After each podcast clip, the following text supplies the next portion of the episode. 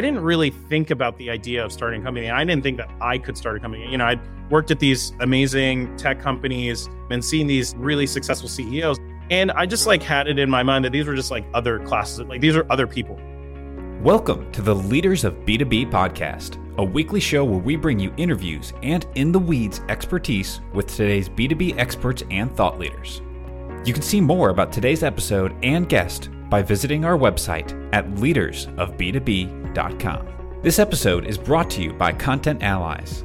We help B2B companies launch revenue generating podcasts. We schedule interviews between you and your ideal prospects and strategic partners. You show up for engaging conversations, we handle everything else. Ready to build a podcast that grows your business in just one hour per week? Reach out to us at contentallies.com. Hey, leaders, welcome back. This is Ledge. Thanks for showing up for another episode of Leaders of B2B. Today, my guest is Deon Nicholas. Deon, I would love if you would give an introduction of yourself and your work for the audience who doesn't know you yet. Absolutely. Ledge, so happy to be here. Thanks for having me. I'm Deon Nicholas. I'm the CEO and co founder of Forethought, and we are the generative AI suite for customer support automation and I promise we were around before the Gen AI hype recently. We launched in 2018, uh, actually, at, at TechCrunch Disrupt, which was super exciting. And since then, we've grown to working with high growth companies like Instacart, Marriott, many others to power their customer service using AI. Prior to starting Forethought, I was a, a software engineer and an AI researcher at University of Waterloo, as well as Silicon Valley based companies like Facebook, Palantir, and Pure Storage. So, yeah, excited to be here. And that was the first thing that popped into my head looking at it. Like, y'all have been doing this since 2017, 2018. And I think you won Disrupt. Isn't that right? Yeah. So you left that out, but I'm going to give props. So, yeah. Appreciate it. Appreciate it. No, that was, uh, it was super cool. I still remember that day. It was uh, kind of a blur, but a, a dream come true in many that's, ways. That's awesome. That's awesome. And yeah, the whole thing, like, I almost want to be like, just cut to the chase. Is it like super annoying when the whole like zeitgeist catches up with what you knew already? And you're just like, dudes, we've been doing this for five years. Yeah, we know. it was good and bad. I think we went through five stages of grief or some variation of that because at first we're like, yeah, it was like, this isn't new, everyone. Like Gen AI has been around, GPT, even, right? GPT 2 has been around since what, 2019? Get with the program, everyone. And then eventually we were like, but wait, how does this actually change our business now? How does this change the market? Right. And eventually we popped out, skipping the stages, we popped out to acceptance. But the real punchline here is one, demand went way up. A lot of people who we had previously been banging on their doors saying, hey, you need AI for your customer support started to flip and they started banging on our door saying, hey, we need AI for customer support. So I think that was really good. But also, yes, at the same time, I think the space has gotten really noisy. There are a lot of folks who cropped up in the last two to three months, slapped GPT on a label somewhere and said, hey, we're an AI company. And so, from the practitioner side, on the B2B leader side, it has gotten, I think, a lot harder to understand okay, what's real in the space, what's not. And so I think there's pros and cons to to hype cycles. Right. To the world catching up.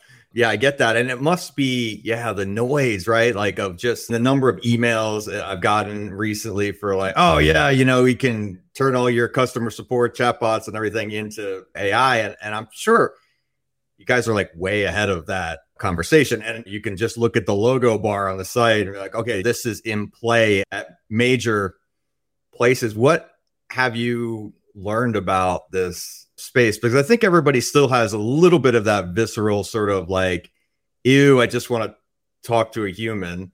And yet I'm a huge user of AI tools. And when, you know, GPT now, like to just, gosh, I'll just, I'll try anything with this stuff. So, you know, it's like, how do you talk to about this to make it like a really good additive thing and it's not just the next version of dare i say comcast support yeah, I think what we've learned in articulating to business leaders about this space is that there have basically been two camps of AI customer support automation companies, each with their own limitations. And our goal has been to transcend those limitations, so to speak. So the first camp that we're all talking about, given the, the shout out to your internet service providers uh, of the world, first camp is chatbots, right? So the first wave has always been manual decision tree based, automation based systems, right? And the word AI has been thrown around a lot, but in many ways, it's not necessarily intelligent, but it's artificial. And those are all about just making it easy to make repetitive things, put them on auto, right? And so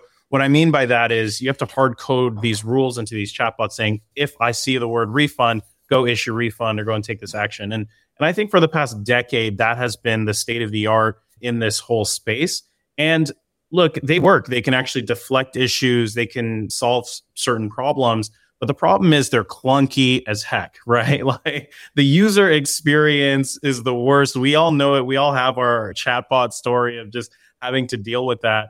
And so they give you this correctness and specificity at the risk and at the cost of that customer experience. And then for the B2B leaders who are implementing a lot of these things, it takes months often to deploy. You often have to hire teams of content or bot experts in order to build these. Right. And that was that whole first wave. And so what's beautiful about ChatT, GPT, the generative AI revolution, companies like Forethought, what we're seeing is that there's now been this shift where the human experience and that customer experience has been elevated we've all gotten to play with ChatGPT. We've all typed in little jokes or write me this blog post or whatever. And it's very human. It's very almost empathetic, right? And very natural and, and delightful. And so what I think what's happened with GPT and the modern generative AI revolution is that bar for customer experience has gotten much higher, right? Now, the problem, as you kind of alluded to, Ledge, is that a lot of these companies, they just take large language models, off the shelf language models, and then just say, hey, turn your customer service into GPT, right? And the big problem with that, and you're probably going to guess it, is hallucination, right? These LLMs literally make stuff, make stuff up. It's just like, well, did you know orders can be like, it's just like, where do you want it to be?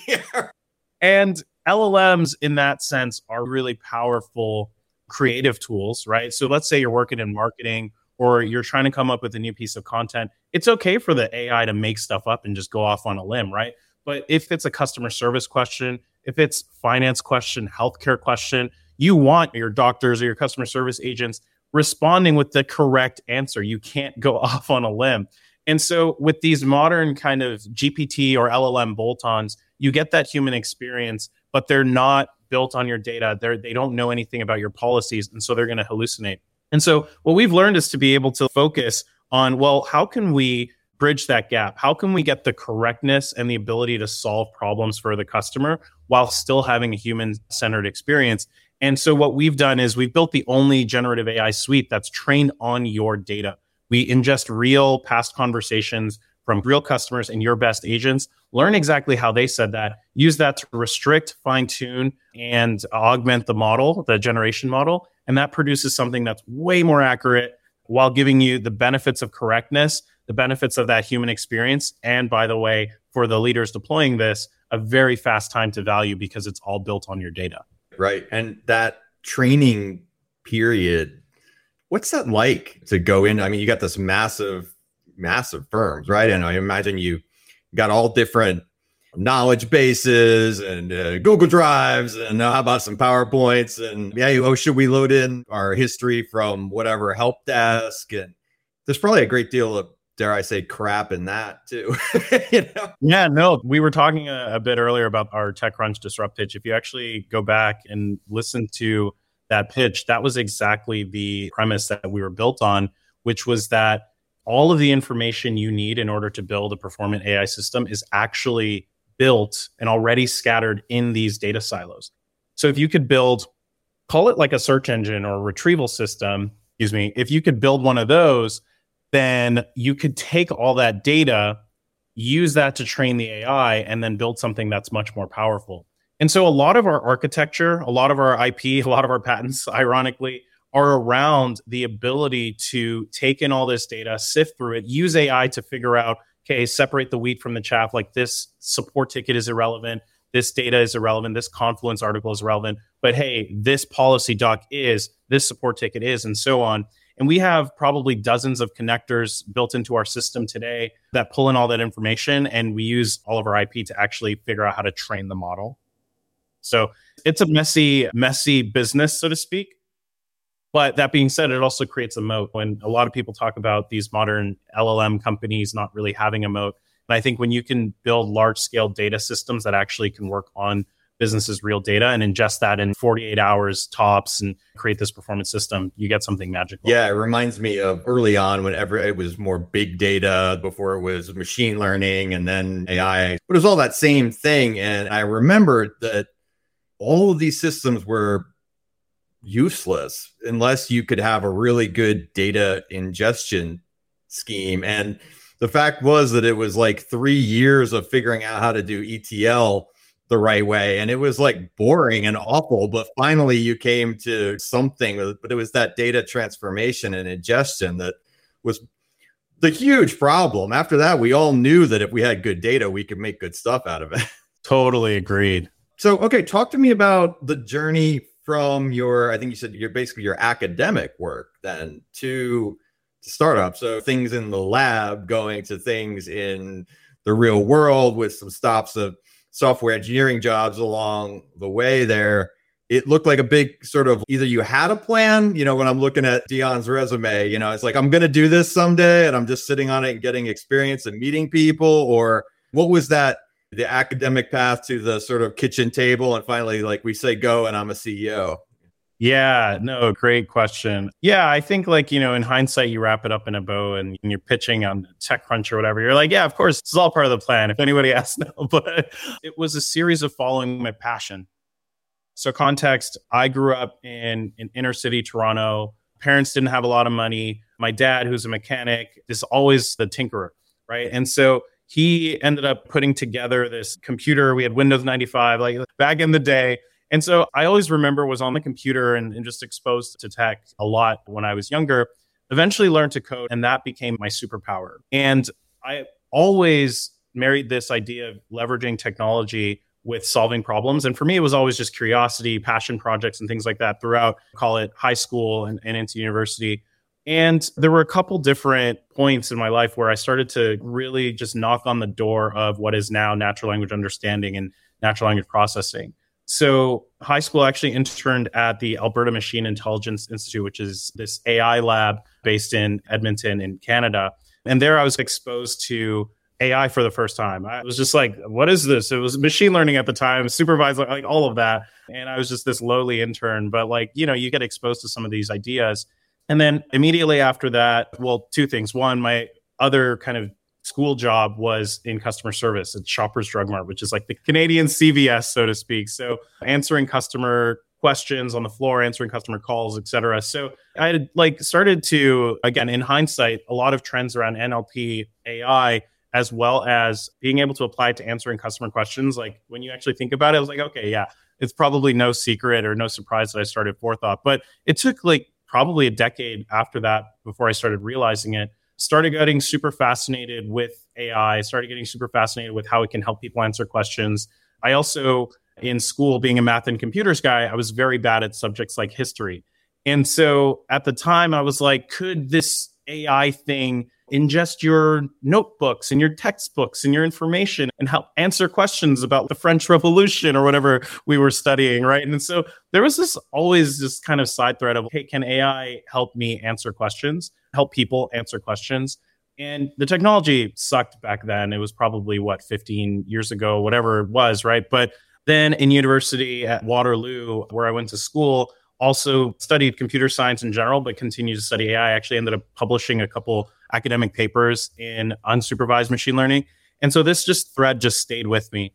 Left school, worked, came out to the Bay Area, worked at a bunch of Silicon Valley companies. So I was just working as a software engineer. I never thought I would be a CEO, but that kind of tinkerer's mind that I inherited, I've always thought about these things, built these things. I would take like online Coursera courses on natural language processing by Chris Manning, who's actually now, ironically, an advisor and angel investor at Forethought, right after I'd gotten to know him. And so it's just like this interesting path where I kept pushing and then kept asking questions and knocking on the door until eventually realizing there was going to be a big market here. Again, this idea of question answering, both for myself, but eventually, as I was more in kind of the B2B world, realizing that customers have these problems as well. Pure Storage, where I was at right before starting Forethought, was very well known or is very well known for their customer service. And so starting to see these things play out, I was like, there's definitely something here. So eventually left my job and started a company, but it wasn't like, yeah, in some senses, if anybody asks, yeah, it was all intended, but really it was like this meandering of focusing on passions and realizing there's a problem to be solved. Right, right. And then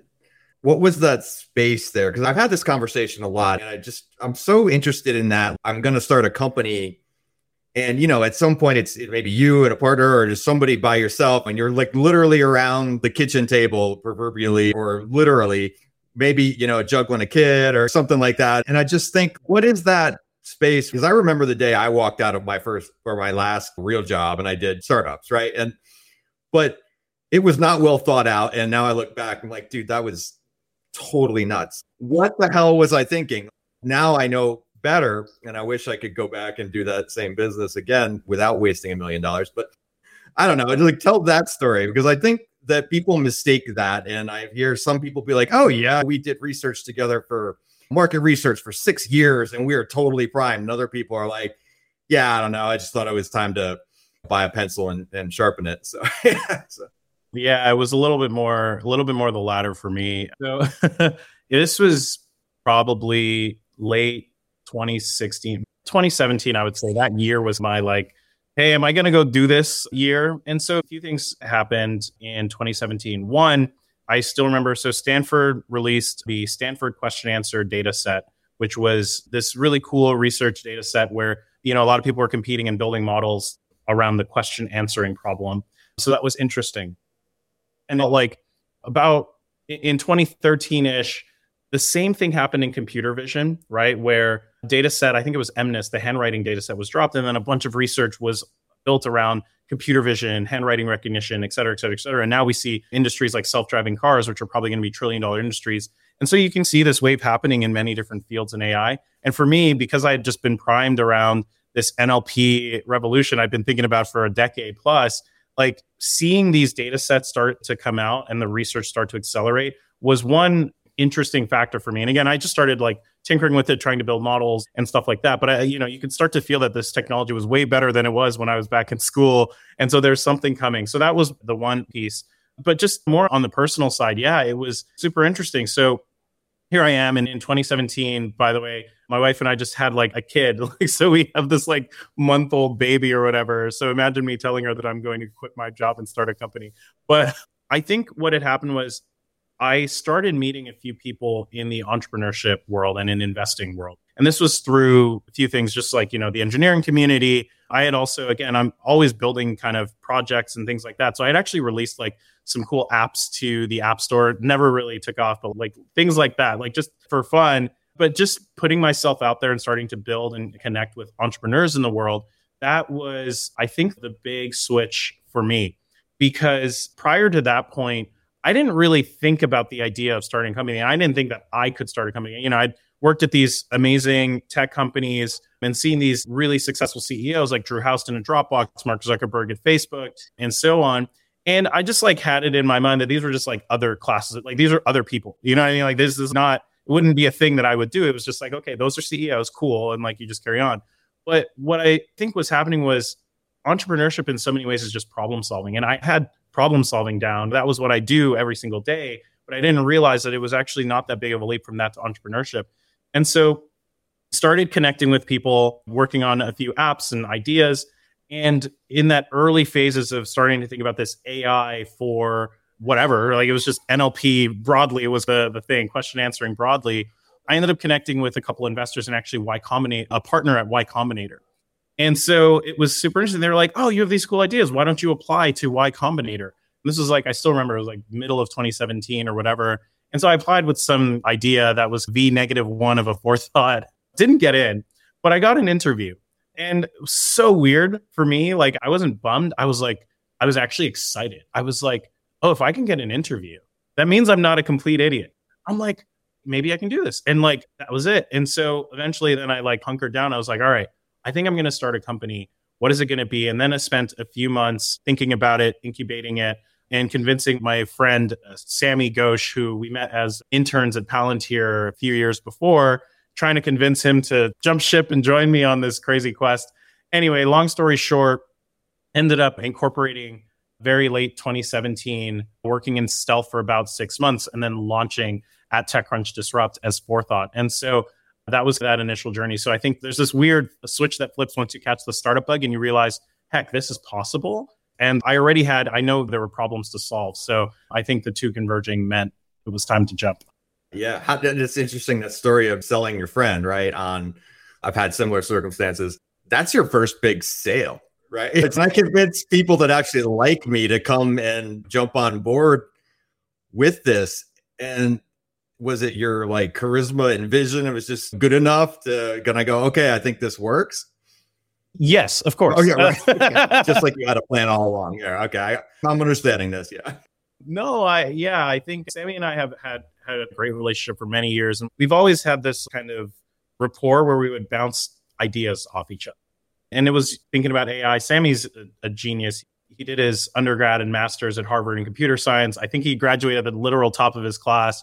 Was one of the youngest machine learning engineers at LinkedIn before starting Forethought with me. And so we would just like bounce these AI ideas. I remember like prior to Forethought, he had a class project on something and he was like deon let's work on this idea together and so i helped him with the class project and stuff like that and got shout outs in his final project it was anyway so that was like our rapport and so when it was time to be like okay let's do this for real there was a little bit of like wait you're serious but also at the same time it was a pretty natural progression it still took a while because again prior to us launching at disrupt i would say that was like the real okay this is real this is it we're live. But prior to that, it was just we were in stealth. We were figuring a lot of things out.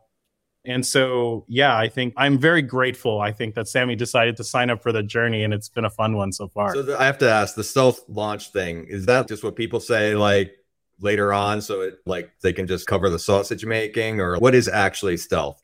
The short answer is absolutely yes. But no, I mean, there's some benefits and like actually tactical benefits to that. What I mean is in the early days, you're following that lean startup playbook, right? If you've ever read that or, or seen the lean methodology by Steve Blank. And we were hyper focused on two things figuring out. So we had already figured out the models. I think prior to doing anything while we were still in the tinkering phase, building models that could ingest text and then answer questions on it, even uh, like in a very small scale, was like what we first did. We're like, de risk the tech. Is it possible to do this kind of thing? Which is the modern version of generative AI or whatever. But like at the time, it was just can you answer questions with AI? And that was our first kind of proof point. We used that to raise some money. So we did raise venture funding, a very small amount from K9 Ventures, Manu Kumar, who's on our board now and is just amazing. And so like that was our first milestone was like get the models working, prove that it was, show it as a demo, get and raise small amount of funding. And again, right, I'm I've a newborn, so I'm like, all right, I probably have to be able to survive and, and all that at this point. But anyway, and then milestone two for us again was go to market, right? Figuring out is there a real market here? Are there customers with a really strong pain point and problem that are willing to pay for this, that are willing to go to bat with their superiors and test out this tiny startup that nobody's ever heard of? And that became the kind of second milestone because we knew as engineers, ironically, that our biggest downfall would be that we would spend too much time in a lab. You know what I mean? Like we would just spend time on all of the fun technology stuff, which was really cool, all the research. So we had this kind of like this mantra put customers first became one of our values. And it was just like, let's focus on is there a true problem here? And so we spent a lot of time in early 2018 trying to figure out who exactly was the persona, right? customer support leaders, customer service leaders. Turns out there's actually operations departments within these big companies. And so it's not just customer service specifically, but customer support ops, little things like that. And we also have this grand vision that eventually we could apply this to HR, IT, and all these other things. So being able to de risk and say no to a lot of those things so we could focus wholly on customer support was huge. Landing our first pilot customers was huge. And when we found out we were going to be launching on stage at TechCrunch Disrupt, we set our internal goal of we won't launch on stage unless we have five customer logos that are willing to be referenceable for us. And that was like our mission statement before Disrupt. And so that whole period before any press or anything, we didn't announce any funding rounds. It was all about laser focus on proving that there was a problem to solve and a persona to solve it for. And then that last phase was like, all right, we're going, we're, we're launching live at, at TechCrunch Disrupt. And it felt like a nice bookending of that quote unquote stealth period. So I think there was actually some value in just focusing in that way before the clock starts when you are a company that people have heard of. After I mean, that's exactly the way that you should think about it. And I think far too many startups and founders spend incredible amount of time on technology and in the lab, like you said, and not on that go to market, get those initial paying or pilot or whatever, like your referenceable customers. And in fact, those things ought to probably be equal time and money. And you don't see that a lot. You see sort of a lot of these things. And now with the sort of explosion, you kind of go like, there's a lot of solutions, but I'm not sure they have the problem right. And you won't get anybody to pay for that. It's just cool. And I like playing with it. But I don't know that it solves any problem that I'm willing to pay a great deal of money for. And I, like, it sounds like you did that well and you, you did it intentionally. Where'd that come from as a couple of engineers? Because usually engineers get that wrong. Yeah, no, exactly. I think uh, it was like probably out of paranoia or something. Like, well, again, I had seen just in my own app building and tinkering, I, I'd gone through a lot of that phase of building for building's sake, and that's just been my whole life.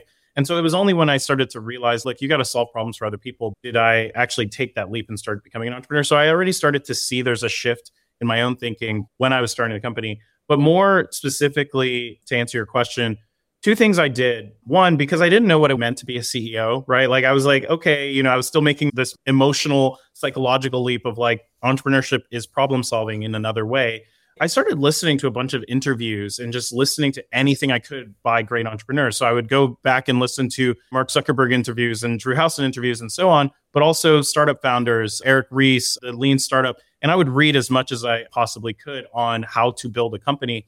And I started seeing a lot of these patterns around look, distribution matters, go to market matters. If you're not solving a problem, just like by sheer, I, I, would call it paranoia, but more just focus, realize that this lean startup methodology of prove that you have value, build MVPs, don't just build for the sake of building, but build to prove an experiment and then go from there. And re- a startup is a repeated experiment machine. That was starting to get baked into my head. And also because I had some experience meeting the Y Combinator folks, I watched all the videos of YC Startup School and all of that, right? So like these were just, and you know, it's Paul Graham's build something people want. And so you start to see the patterns. And so I was like, okay, failure mode number one is not focusing on a problem people want. And that's the first way to die as a company. Okay, let's just avoid that for first and go on from there. And so it was like that iterative process that led me down the like prove that you have something people want mentality. Yeah, and I think that's so important for anybody that's thinking about exploring any company. You know, you're just like, I'm going to start a small company, I'm going to start a big company, whatever idea you have.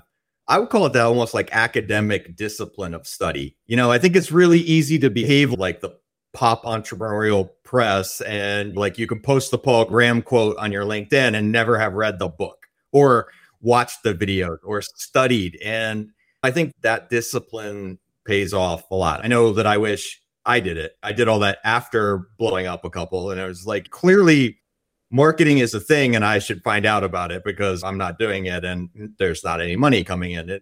so I definitely did chose the hardest path possible road and, and, didn't study in time. And then I see that's valuable. So I, I think I would point that out in, in your story just for the, the listeners. Spend the disciplined time, not just on your challenge or your problem set, but on just like your own development of learning things about how to run business. So I love that. And second to last question, I'll say talk about this CEO role and does it take you like I think you have what, 170 people or something now. So does it take you away a lot from like the distance to the technology and the problem solving? Do you miss the tech? Great question. I would say the thing I always try to never lose is connectivity with customers. And the CEO role, ironically, like that's where you're supposed to be as plugged into the customers as possible. But going back to your point, there's always a push and pull, right? And you know, as your company gets bigger, right, you think about things like vision setting and setting culture, hiring, creating exec team. Like there's all this stuff you have to do, which is like necessary to build a company. And you kind of have to remember these little nuggets of like blocking time, whether it's a couple hours a week or half an hour a day of just like getting back to the basics. And so for me, that's time with customers. And I think that lends itself to the technology because you can hear and feel those problems back to day one, right? What is the problem that they're having that we can solve for them? And also a little bit on the go to market side. And so you kind of straddle both. In terms of actually coding, weirdly enough, I don't miss it, which is like super weird. And a lot of my friends are like, really?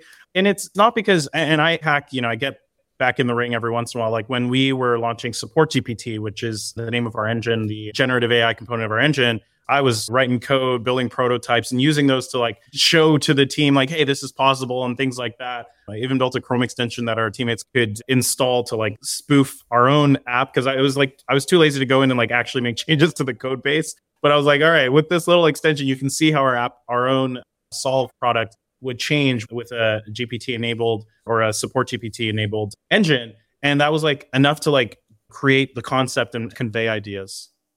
And so I still hack every once in a while, but I think prototype quality code of being able to use code to just convey a vision.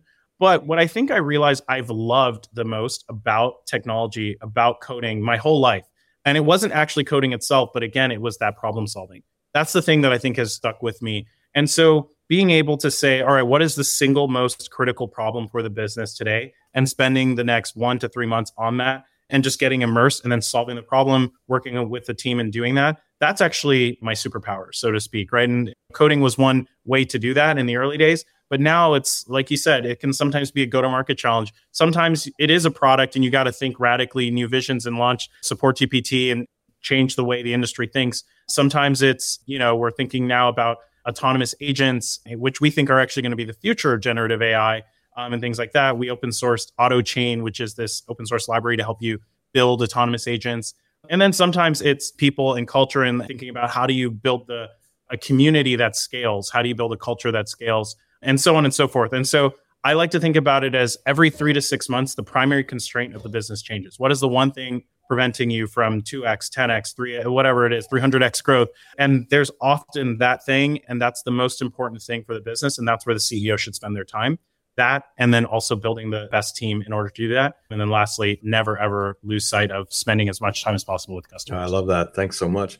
Great insights. Before I let you go, I warned you before off mic. So like I always ask the guests okay, we've got a big audience here, leaders of B2B, and you are one of them and you have a unique perspective and sets of experiences and the just the seat you're sitting in now what should be on everybody's radar that you're aware of that maybe they aren't one of the things i just talked about was this rise of what i think of as autonomy instead of automation and i mean i'm, I'm immersed in this world every single day so it's something that's really top of mind for me but i think might be interesting for the audience which is that what we used to call AI before was all about automation. It was all about rules. Think about like marketing automation technology and Keto and things like that, you could automate the emails, right? And that's automation. And similarly, in customer service or in any use case, you can get automation to do rote tasks. What I think is starting to happen, and, and I'm super excited about this, like for our industry, but in general, is what I call the rise of autonomy. You're now having AI that can go and take action on your behalf. Imagine in the future when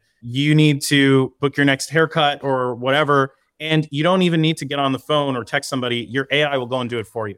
The same thing will happen on the B2B side, having an autonomous agent that can help train agents, go and take actions, fill out refunds. What I really am saying is the rise of AI that can go and take action on your behalf. I think that's going to happen in every industry. And what we're going to see is the same way there was a way from desktop to cloud, and we saw the Salesforces of the world take over, so to speak, become $100 billion businesses.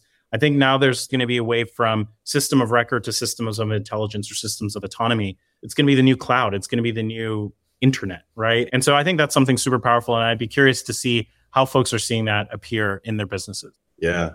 Yeah, absolutely. As long as it's not the military, right? Uh, so we don't. yeah. Great point. Yeah, right.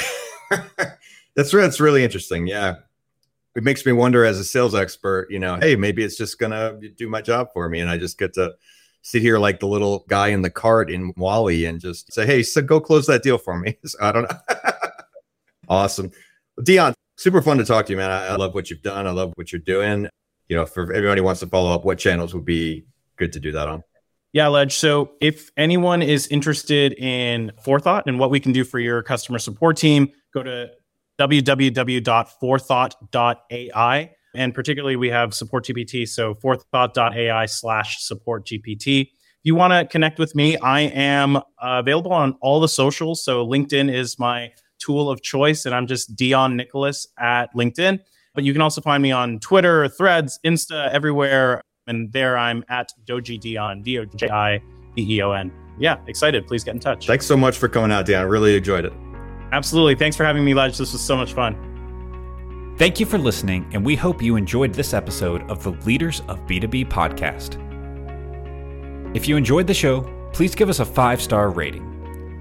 And as always, you can see more information about this episode and all the resources mentioned at leadersofb2b.com. This episode is brought to you by Content Allies. We help B2B companies launch revenue generating podcasts. We schedule interviews between you and your ideal prospects and strategic partners.